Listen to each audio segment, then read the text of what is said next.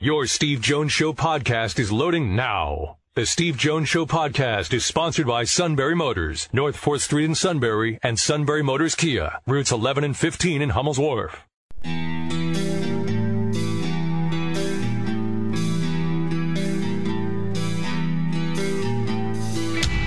Sports talk where your voice counts. This is the Steve Jones Show on News Radio 1070 WKOK. Now, from the Sunbury Motors Studio, here's Steve Jones. Today's show brought to you by Sunbury Motors, 4th Street in Sunbury, Sunbury Motors Kia, routes 11 and 15 in Hummel's Wharf, and online at sunburymotors.com for Lincoln Kia Hyundai. Great new inventory.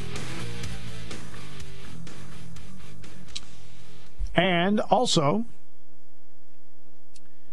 uh, they have a fabulous service department to uh, protect the vehicle. That includes, you know, routine maintenance, oil changes, things like that. You know, they take are quick, efficient. All right. It's all at Sunbury Motors, 4th Street in Sunbury, Sunbury Motors Kia routes 11 and 15 in Hummel's Wharf.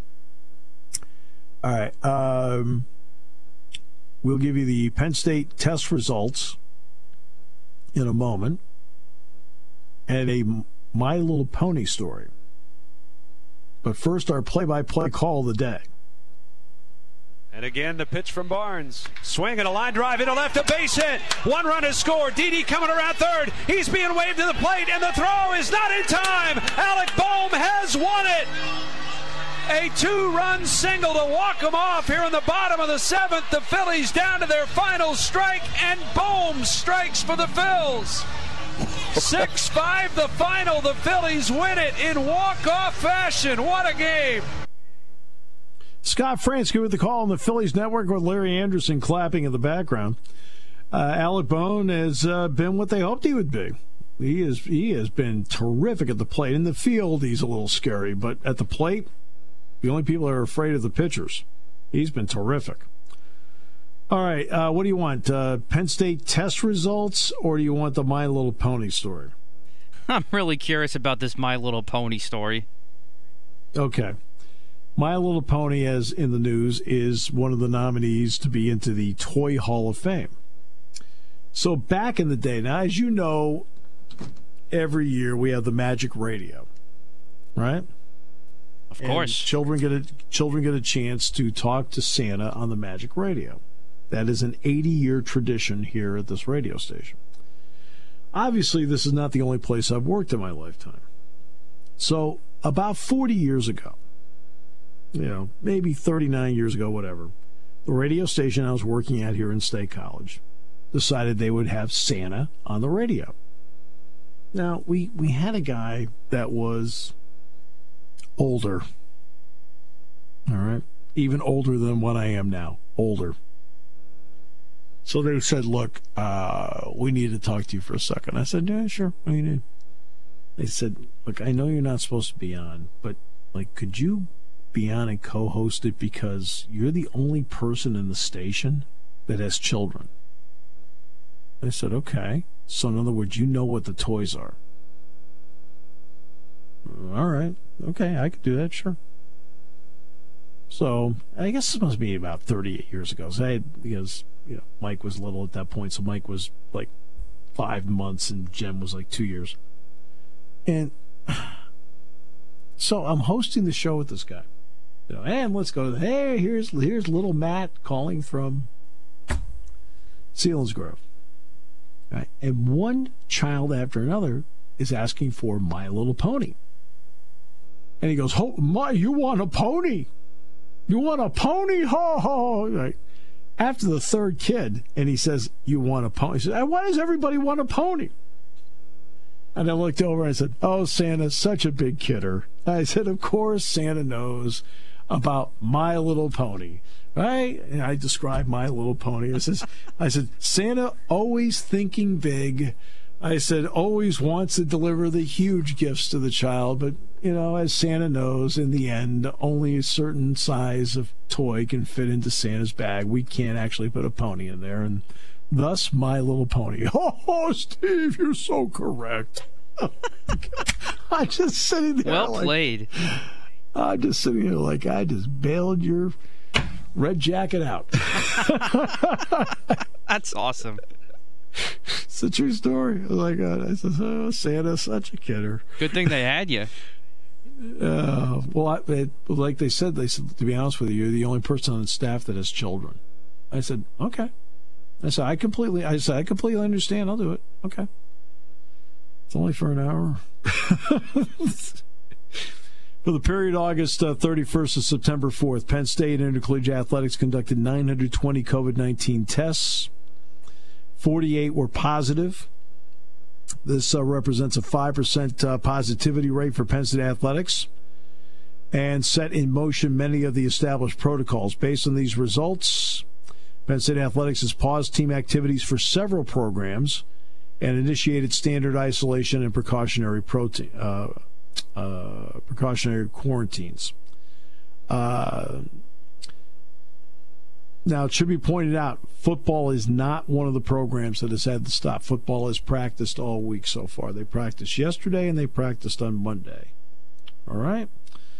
So, uh, part of the protocols established in the return to campus is that individuals with a positive test have been assigned to isolation for 14 days. They'll be retested at that point. In addition to isolation, contact tracing procedures have been implemented which includes quarantine and testing for those individuals. All right. Uh, so there are some programs that are not practicing for Penn State right now because the teams have been quarantined. Football, though, is not one of them. They have continued to practice. All right. And this is not a surprise. This is this is a story I've been expecting for about ten days. All right. There you go. All right. So let's talk about college football. Let's talk about testing and so forth. Let's bring in Brad Edwards, ESPN. Hello, Brad. Great to have you back. Hope you and yours are safe and sound. We we are well under the circumstances. Um, trying to enjoy you know what college football we have. I know that um, it's a little bit more difficult where you live because I'm sure a lot of your listeners feel like their team should be playing too. But um, just just happy to to see games at this point, even though didn't have very many competitive ones last weekend. No, didn't have a lot of competitive ones, which uh, wasn't really a big surprise. Uh, but to this point, teams that have played have come out of the games because you see post game testing and the results, they've come out pretty well. How optimistic? I mean, does it does it lend any more optimism because those have been the results so far? Those results, not the score results. Right. Uh, I, I don't think so because I still I still think the biggest challenge um, is on campus. Mm-hmm. You know, it, it's it's the interaction with the other students, and I think that's where the biggest danger has always been. So, uh, you know, how far do you have to get into into the semester before you you start to feel more confident in that? Uh, I don't know. Um, you know, we, we know that uh, despite whatever regulations uh, are put in place, that you know 18 to 23 24 25 whatever ages they are on campus these days yeah. um, year olds are going to they're going to act a certain way and uh, they're not always going to follow the rules and uh, most of us didn't when we were that age either so there's only so much that we can complain about it but um, but yeah I, I think that's that's still the big thing and look for for as much as you can look at some of the positives you also look at uh, you know a few a few games in the Big 12 that were you know push back this week, mm-hmm. um, and and yeah. you can still do that right now. But we're getting to this is this is a, about the point where that has to stop. You know, like like much further mm-hmm. into this month, you start having a, a lot of uh, positive tests. And, and of course, at that point, you're not getting rid of non-conference games. Now you're starting to get into conference play, and you're running out of open dates. And uh, it's going to happen. The, the question is when it does. Right is it going to be a forfeit for the team that can't put a team on the field, or is it going to be you know no game? Just just you know you just end up at the end of the season with some teams having played more conference games than others, and you base it off win percentage. I have no idea what they're going to do. For the first time in 132 years, Notre Dame is going to play a conference schedule. Uh, this may be the only time over the next 132 years they do it. How interested are you as to how they handle that? If Notre, if Notre Dame, for example, is eight and three, what does that say? Uh, if they end up being, you know, and they beat Clemson, or whatever, what what's your interest in what they're how they're going to handle that? At the moment, I, I don't really make too much of it. I don't think it changes a whole lot. I mean, you know, a bunch of these teams were already on their schedule, or even some that were added, you know, are teams that they've you know played in the last few years since they made the arrangement with the ACC. It would be it would be very different if this were the Big Ten, you know, that they were suddenly joining for a season. But they they've been playing the ACC teams for about half their schedule for sure. a few years already. Right. So so th- there's nothing that's really unusual about it, other than that they're going to have the ACC logo on that field, and I would assume on their uniforms somewhere as well. Right. And uh, and you know, of course, they'll be playing for a conference title, and that's going to be that part's going to be pretty cool. Um, it, it is. Uh, I think it's going to be more interesting given that the ACC doesn't have divisions this year to see how that that plays out, kind of in Big 12 fashion, where it's just the two best teams. But you know, given that uh, that Notre Dame uh, has to play Clemson in the regular season, you know, you if you look if if you beat Clemson, you put yourself in a great position to make the conference championship game. Um, if you don't beat them, then maybe you're at a disadvantage going against someone who didn't have to play them. I don't know, but, but to me, to me, um, it's it's not going to really be unusual unless I see Notre Dame taking the field in a conference championship game. Right. That that'll be the point where we're like, okay, this is really weird. Um, I, I just because of my job, I watch so many games. Mm-hmm.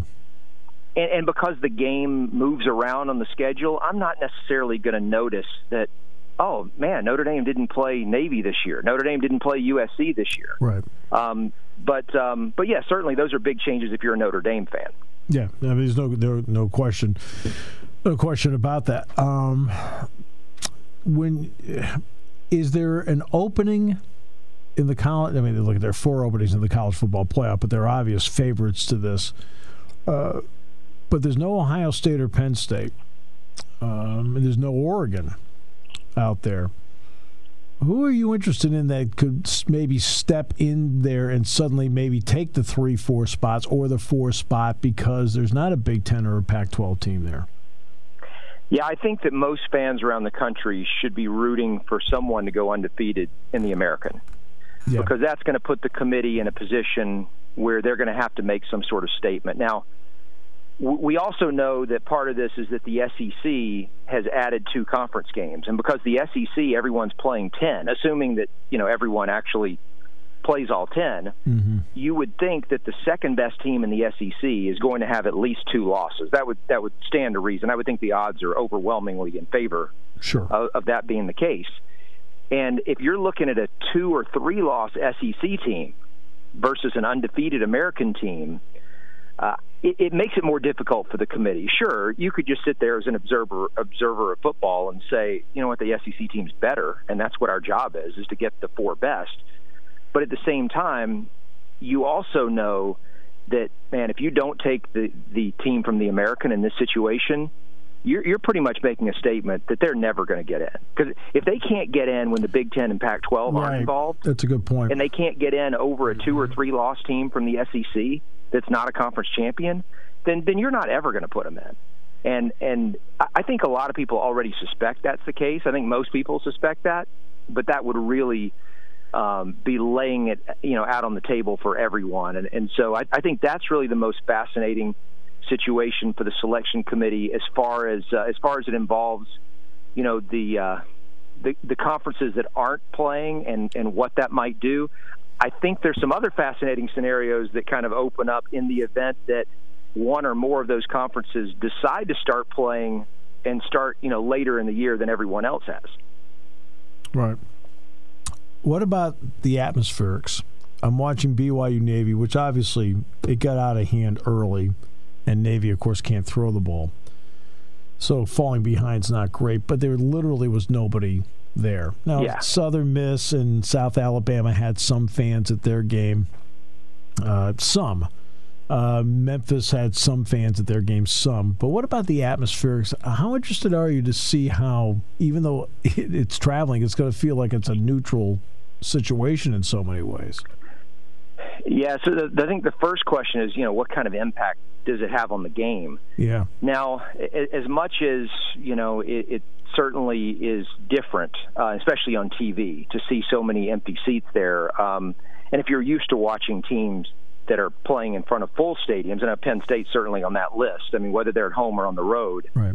it, it's usually a packed house. So for their games, more so than than than a Memphis. If you're a Memphis fan, you're probably used to watching games that, where they're, okay. they're empty seats. So, that is true. So it's not as jarring. Yeah, it's right. not as. And, and, look, and I would say the same thing is true for. I mean, pretty much anybody in the in the the Sun Belt or Conference USA. Right. Um, that that's even though their stadiums are smaller, that that's still a pretty common thing. So it's probably not going to affect them in the same way. But but I think for um, for for the bigger teams that that are either used to having a really loud crowd behind them, or they're used to going on the road, and there's nothing that gives them more pleasure than shutting up 100,000 people. Right. You know, um, I think it's going to be weird, whatever side you're on. And so while while I can point at, let's just say, uh, Georgia at Alabama, and say, wow, what a break for Georgia to not have to to face the crowd in Tuscaloosa.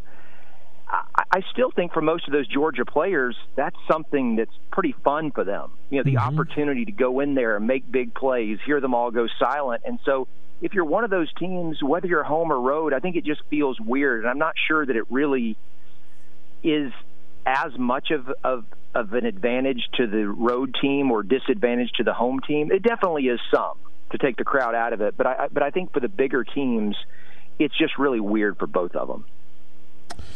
And then there's obviously the broadcast part of it too. Um, how do you how have you felt in watching? I don't know how much Major League Baseball you've watched, but between that, some of the NBA, some of the NHL, they piped in noise. How have you felt? Uh, how would you feel about that with college games with piped in noise? Well, I think some of it's being done not not by TV, but it's being done within the stadium, right. like over the that's, over the loudspeakers, and so true. it's obviously picked up on TV, and, and it might sound normal, but um, I think it was the Marshall game last Saturday. The sideline reporter, um, I, I think it was Katie George. I'm trying to remember who it was.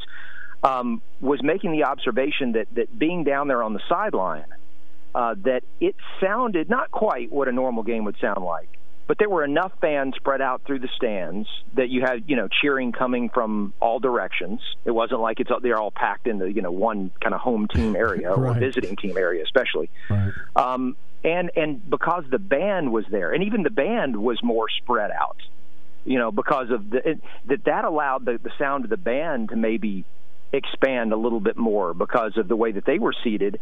And so I think especially when you on TV when you hear the band playing in between plays, yeah. it, it really gives it that college football feel. And so hopefully as we're watching on TV, if we don't see a lot of shots of, of empty empty seats, and I would think that we'll probably see very few overhead shots of the stadium um, this season. Um, I, it, it might not sound as weird as it does for you know, for some of the the other things like NBA, you yeah. know, where where there's just it's just nothing.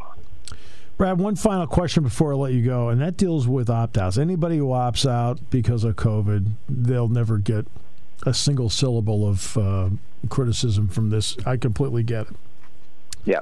But, for, you know, there's been a lot more talk, though, about potentially highly drafted players opting out for, quote, professional reasons even in college basketball, you go one and done, you're still playing. If you're LaMelo Ball, he didn't play college basketball, but he went overseas and played. Can college football players, in your opinion, afford to take 19 months between games, not play, and still and, and, and then get to the next level and be as productive as maybe they you think they can be? So I think there are two questions there. One is the, what you just asked. Uh, you know, can they be as productive at the next level, especially in their rookie year? And and that's something we'll have to wait a little bit longer to find right. out. But what we are going to find out sooner is will it affect their draft status?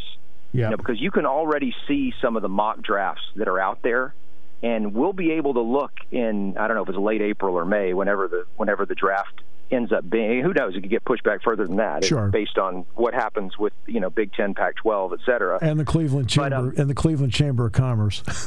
yeah, so so uh, I, I think that you know that, that it, that's going to be really fascinating to see the, the players, especially the ones that seem to be pretty much locks to go in the first round. Yeah. Um, do they still end up go- going in roughly the same spots after not playing this season? Especially when there are other guys who are out there who are playing and, and are, you know, theoretically upping their stock. Right. Um, if you know, if we see a majority of these guys end up still drafted exactly where, where they were expected to go, then I, it certainly opens the door for this to become a much more common occurrence in future seasons where a junior, redshirt sophomore mm-hmm. is like, you know what, I'm just going to sit this one out, and you know, the the evidence shows that I'm still going to get drafted, you know, where I would have, mm-hmm. and, and then I think it comes down to okay, then when those guys take the field as a rookie, you know, how do they play? I, I think if if they don't play well, or it takes them half a season to really you know get in the flow, then then I think you might see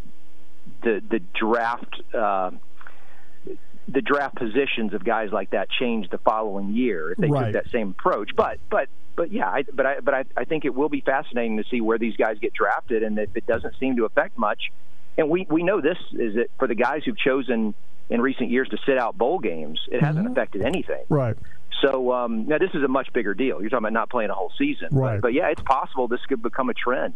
Yeah, I mean, I'm talking about. I mean, you said a bowl game, you're sitting out eight months as opposed to 19. Right, uh, right, and that that's that's a big difference. Brad, absolute pleasure. Thanks so much. Great work as always. I always enjoy your work.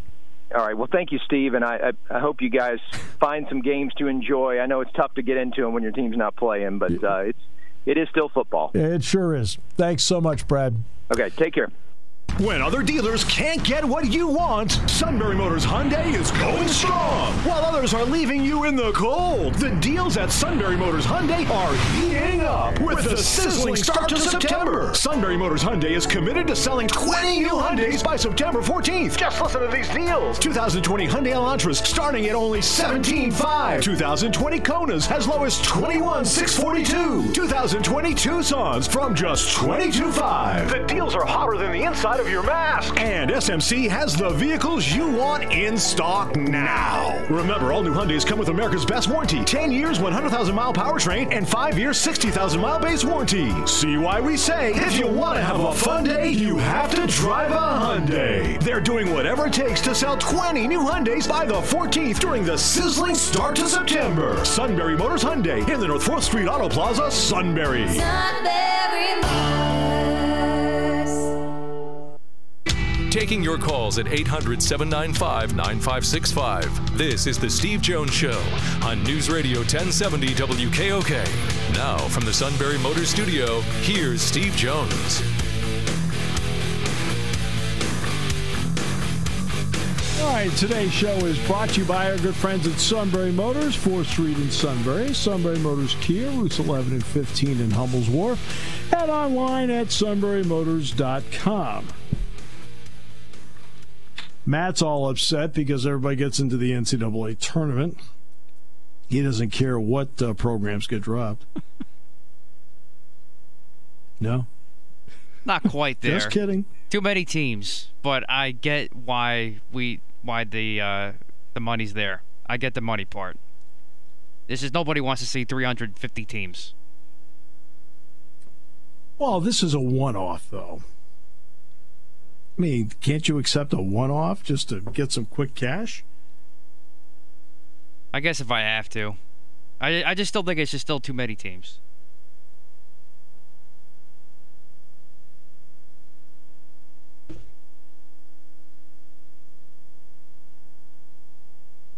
The bottom line is that the, your idea of the purity of sport, which is a noble one, uh, has to be bagged sometimes temporarily, for the good of the order. For example, uh, Clarissa Crawford is going to be one of the guests tomorrow on the Penn State Coaches Show. Well, she coaches softball. Well, I mean, she'll be the first to tell you, look, you know, whatever, you know, cash comes in, I mean, her, you know, her program can't sustain itself. I mean, she would never tell you that in a million years but she has a program because of because in collegiate sports, I don't advocate socialism in anything, But in, but in sports, I do because it's it's a. And here's the reason why: because it's a singular business. Right? It's a singular business. Sports. In other words, you divide up all the money in the NFL for the national TV money. Why? To give because because the NFL is a is a singular business with 32 uh, separate um, divisions of the business. So they make a national deal. They divide up because everybody a chance to be competitive because competitive means it's good for the business. Now, if you and I wanted to start a rival football league to go against them, we could do that. Uh, because the NFL is not football. It happens to be a business in football, and you can, you and I, and somebody else, we can start two or three other football businesses against them. Now, we won't succeed for obvious reasons. Okay? We won't succeed for obvious reasons. But we could. Same thing in college. Look, Penn State's able to bro- broker and be a part of the Big Ten and get deals for their football and basketball coverage, which then allows them to play softball and baseball and everything. Else. We've talked about this a million times. Uh,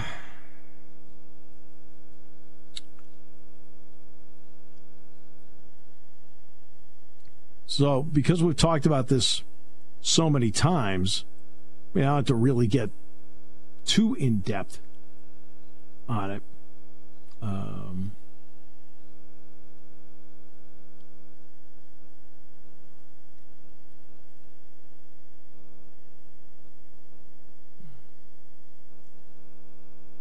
the Sunbury Motor Studio, by the way, is getting a real Penn State Network workout these days.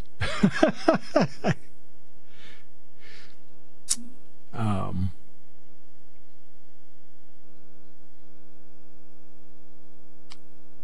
It's just the way it is these days.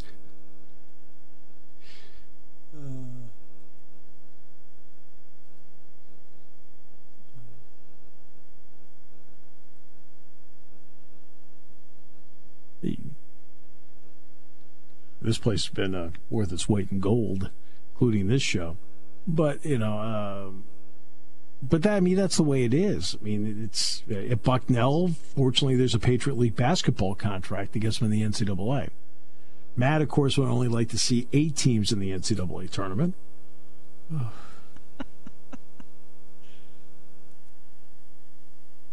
Just the Too conference few? champs and maybe a few others, depending on how many teams you would want in a bubble Look. situation. Look, man, the purity of sport is gone right now. Okay? Okay, we went through a year with nothing. Okay? Nothing.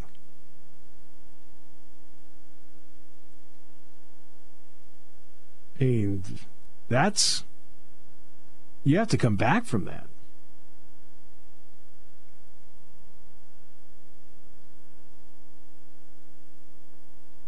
And because you have to come back from that, you have to figure out a way of doing it. That's why I'm trying to think. What was I talking about before? Um, see, the college football playoff, you can't do that. Um, the reason you can't is they played the college football playoff last year. ESPN made its payout. ESPN is not going to increase the payout when they already have a 12 year contract. So expanding to eight teams doesn't do anything. ESPN's not going to pay more money. College basketball didn't have a tournament last year. So since they didn't, that means the TV networks didn't have to make the payout. Well, now they've got extra lying around where they can handle three extra rounds. That's the thought process behind doing this. Doesn't mean they're going to do it. That's the thought process behind it.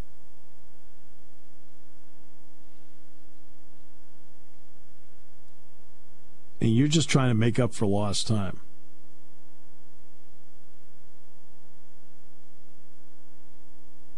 That's why oh, I know what the example was. That's why, for example, I'll give you an example of quick cash. That's why I think the NBA will expand by two teams, why Major League Baseball will expand by two teams. Because I think after this year, they're going to need a way to get quick cash. And in getting quick cash, I'll give you an example. when Vegas, the Vegas Golden Knights, who, by the way, are back in the Western Conference final, in case you noticed. I mean, it's they're the most amazing expansion team ever. Their entry fee was five hundred million dollars. That means that five hundred million was distributed among the other teams, so they, they all of them got quick cash. Uh, then, when Seattle, which starts playing next season, the um, what the heck's their nickname again? Uh, the Kraken, right? The Seattle Kraken, right? Is that it? Yeah, I think it is. When the Seattle Kraken starts playing next year, remember the expansion fee for them was six hundred fifty million dollars. That means by expanding by two teams, the NHL was able to get $1.15 billion into the coffers just by expanding by two teams. In other words, the league did nothing except add two franchises. Well, if an NHL team, with all due respect to the NHL, which is a fine league, can get $650 million for Seattle, how much is an NBA or Major League Baseball franchise going to command in an expansion fee? And this is the longest Major League Baseball has gone, by the way, since expanding. Major League Baseball has not expanded since what Arizona and Tampa Bay came in, which was what, 97? 97, 98, right around there? So they haven't expanded in over 22 years. That's the longest they've gone without expansion since we've come to this era. And when I mean expansion starting in 19, what, 60? It's the longest they've gone. Well, if an NHL team can command 650 million as an expansion fee, what's a baseball team going to command? 1.5 billion? 1 billion? you expand by two teams, you could get anywhere from two to three billion dollars into the coffers, which you can spread among teams, which of course they've been losing money left and right just by playing games this year. That's why there's an expanded playoff. There's an expanded playoff because that's the way to make up the cash deficit. Now let's get to the NBA. Yeah, they've been playing the bubble, and the bubble has been incredibly expensive. And by doing this, yeah, it's ex- incredibly expensive. What can an NBA franchise be worth? Same thing, 1 to 1.5 billion. Remember, Steve Ballmer bought the LA Clippers for 2 billion. Now Tepper was David Tepper bought the Carolina Panthers of the NFL for 2.2 billion. And Ballmer and Tepper did the same thing. They paid cash. Oh, think about that. Cash. They paid cash.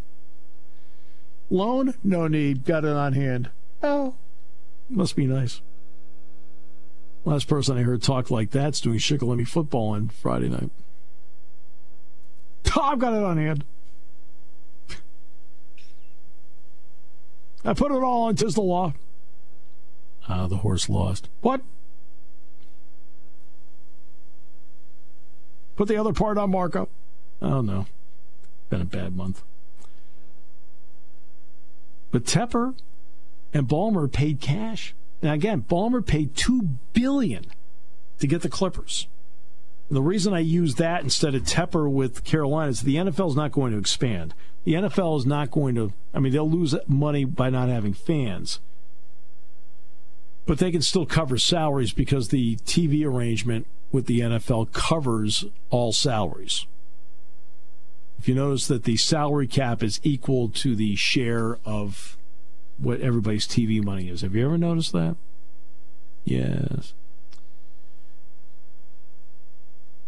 That's why I mentioned expansion for baseball and expansion for the NBA going to 32 teams because it would mean that's a quick cash way. Yes, would it dilute the product? Yes. No getting around it. But you have cities and people out there that would want to bid for these teams. And there's enough money in the tech world as Steve Ballmer showed with the Clippers. There's a lot of money in the tech world. Ballmer was able to take his tech money, two billion of it, and buy the Clippers. There, I don't think there'd be any shortage of owners or groups of owners that would want to get involved in the sale. Now the Mets went, are going to go for over a billion. As much money as A Rod and J Lo have, they didn't have enough to get the Mets because there are that many bidders and that kind of money out there. The expansion fee in baseball would be between one and 1.5 billion, and I think you can say the same for the NBA. That's how you get quick cash. Now back to the NCAA tournament. Why for one year do you do you let everybody in? Again, this is the ACC pr- proposal. I'm not saying it's the best way to do it. I'm explaining what they're trying to do here for one year, they feel they need quick cash. By th- having three extra rounds, they can get three extra rounds of cash from the networks. That's why you do it. You can't do it in the college football playoff. They played the playoff last year, so there was no miss by ESPN on the checks. And they have a 12 year deal. Expanding it to eight doesn't do anything except add another round. Now, in the next round, yeah, you can go to eight. In the next round, you can, because now it'd be negotiated TV wise to handle eight, which would then reflect in the dollar value.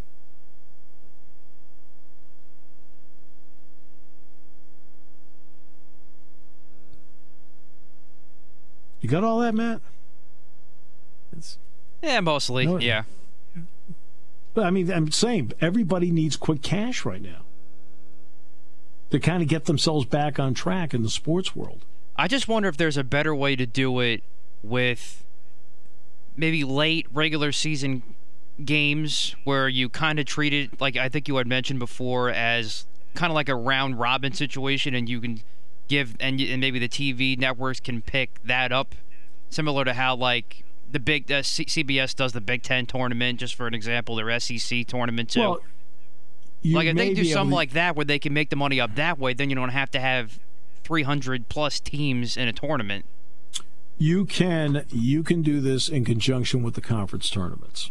But remember, it's a little more difficult with the Power Five conference tournaments because, well, even with conference tournaments to begin with, it's a little more difficult because they already have TV arrangements for those. Hey, if you do it with your conference tournament, you're already getting paid for your conference tournament. If everybody goes to the NCAA, that's an additional check because that's MB, that is TBS truTV, TNT, CBS money, as opposed to Fox doing a tournament like the Big East or ESPN. Right? Those are already separate contracts to begin with. So by putting everybody in, it's a different TV contract that you're under. See what I mean? Yeah, that's fair. I can see that. I mean, there's a lot to think about it because what for the smaller guy, for the smaller school, say the conferences decide to go with this is college basketball now. They decide to go with conference only. Say that happens. Who's going to be hurt by that? The little guy. They make all these arrangements to get payments uh, to go to your place and because they, you know, that's how you do it. Well, you're going to lose all that money. Like Bucknell's going to, you know, Bucknell would get money. I mean, obviously they just had the bus over here, but Bucknell would get a paycheck for showing up here. Okay, that's that money's not going to be there, and whatever other uh, tournament you play in. I mean, whatever uh, you know, playing in conference games will make up for some of it, but you're going to lose all of that guaranteed money to play these guaranteed road games. The little guy needs to make up for it some way. You can make up for it with with a one year expanded NCAA tournament. He's going to help them too. All right, we'll take a break. Back with more in a moment on News Radio 1070 WKOK, home of the jacket and tie.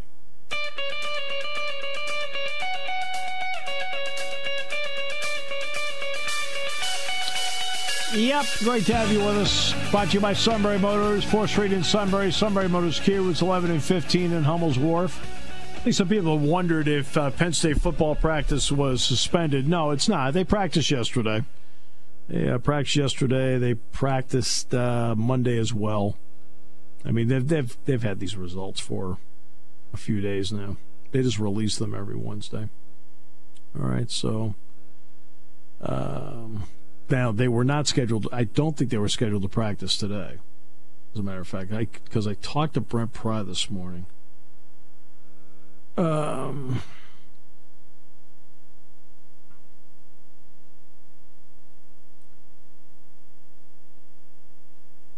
And uh, Brent, by the way, will be on the show. Oh, good. Phone's ringing. Brent will be on the show tomorrow night, and so will Clarissa Crowell, the new softball coach.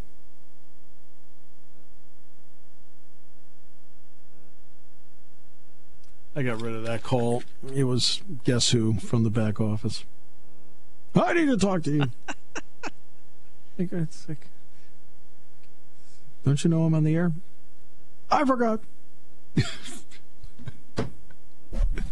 Just making fun of him. He's our guy. He's our guy. Yeah, they. they uh, in fact, that's been the pattern. By the way, for example, uh, people are like, oh, they're not practicing today. There's a no, they didn't practice last Wednesday either. Slow down. Okay. Just slow down. Take it a step at a time. Little deep breathing exercises. All right. At some point, though, the, the Kevin Warren has got to step up here and um and at least give an update of where everything is. Okay.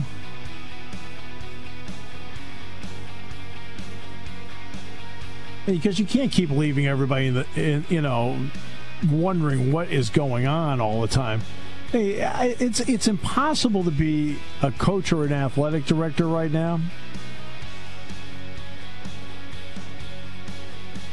Because you've got student athletes saying, oh, well, when, when can we go? What can we do? And